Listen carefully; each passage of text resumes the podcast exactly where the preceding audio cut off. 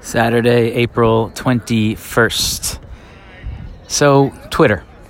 I used to be a an avid Twitter reader, uh, and it got overwhelming. I kind of uh, backed off a little bit. Now I check it more like in bursts rather than you know multiple times throughout the day.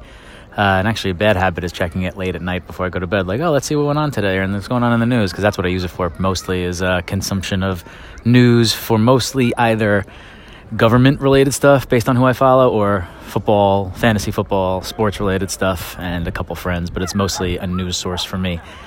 Anyhow, with Instagram and Instagram stories, you know, really ramping up in the last six months or so as like the go to uh, social platform, especially with Instagram stories being a way to communicate similarly to Twitter, actually. And I actually did a uh, post about that or a podcast about that a dot today a while ago, a couple weeks ago, a month ago, whatever it was. Point being, yesterday on Twitter, I was involved in two conversations with complete strangers. One about uh, a guy posted a art an article about DJ Premier, um, speaking about Moment of Truth, which is one of my favorite albums. Uh, you know, a top fifty album of all time. Uh, it was 20 year anniversary, and this guy made some comments. I wrote back, and like we went back and forth. All love, hip hop, whatever. Just beautiful thing. The other one was with a football pundit, uh, fantasy football to be, be, specific. He's been on the Roto Underworld podcast. He works at Fantasy Pros and a number of other places.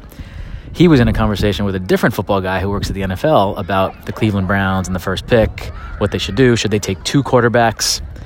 I chimed in and said, I think they should take zero quarterbacks. And I'm not going to get into the whole argument. I actually might write a post about this. That's how clear my thoughts are on this topic now that I think the Browns should take should not take a quarterback at one or four, but I'll get to that in a different different different day.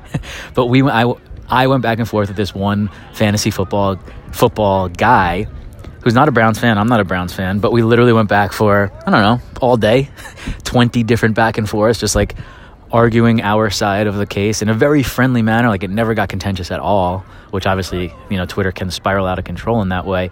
But point being, Twitter is still the place and the platform to converse with random people about things that um, you're passionate about, or things that you like, or things that you have an have a, a, an angle on or or a take on.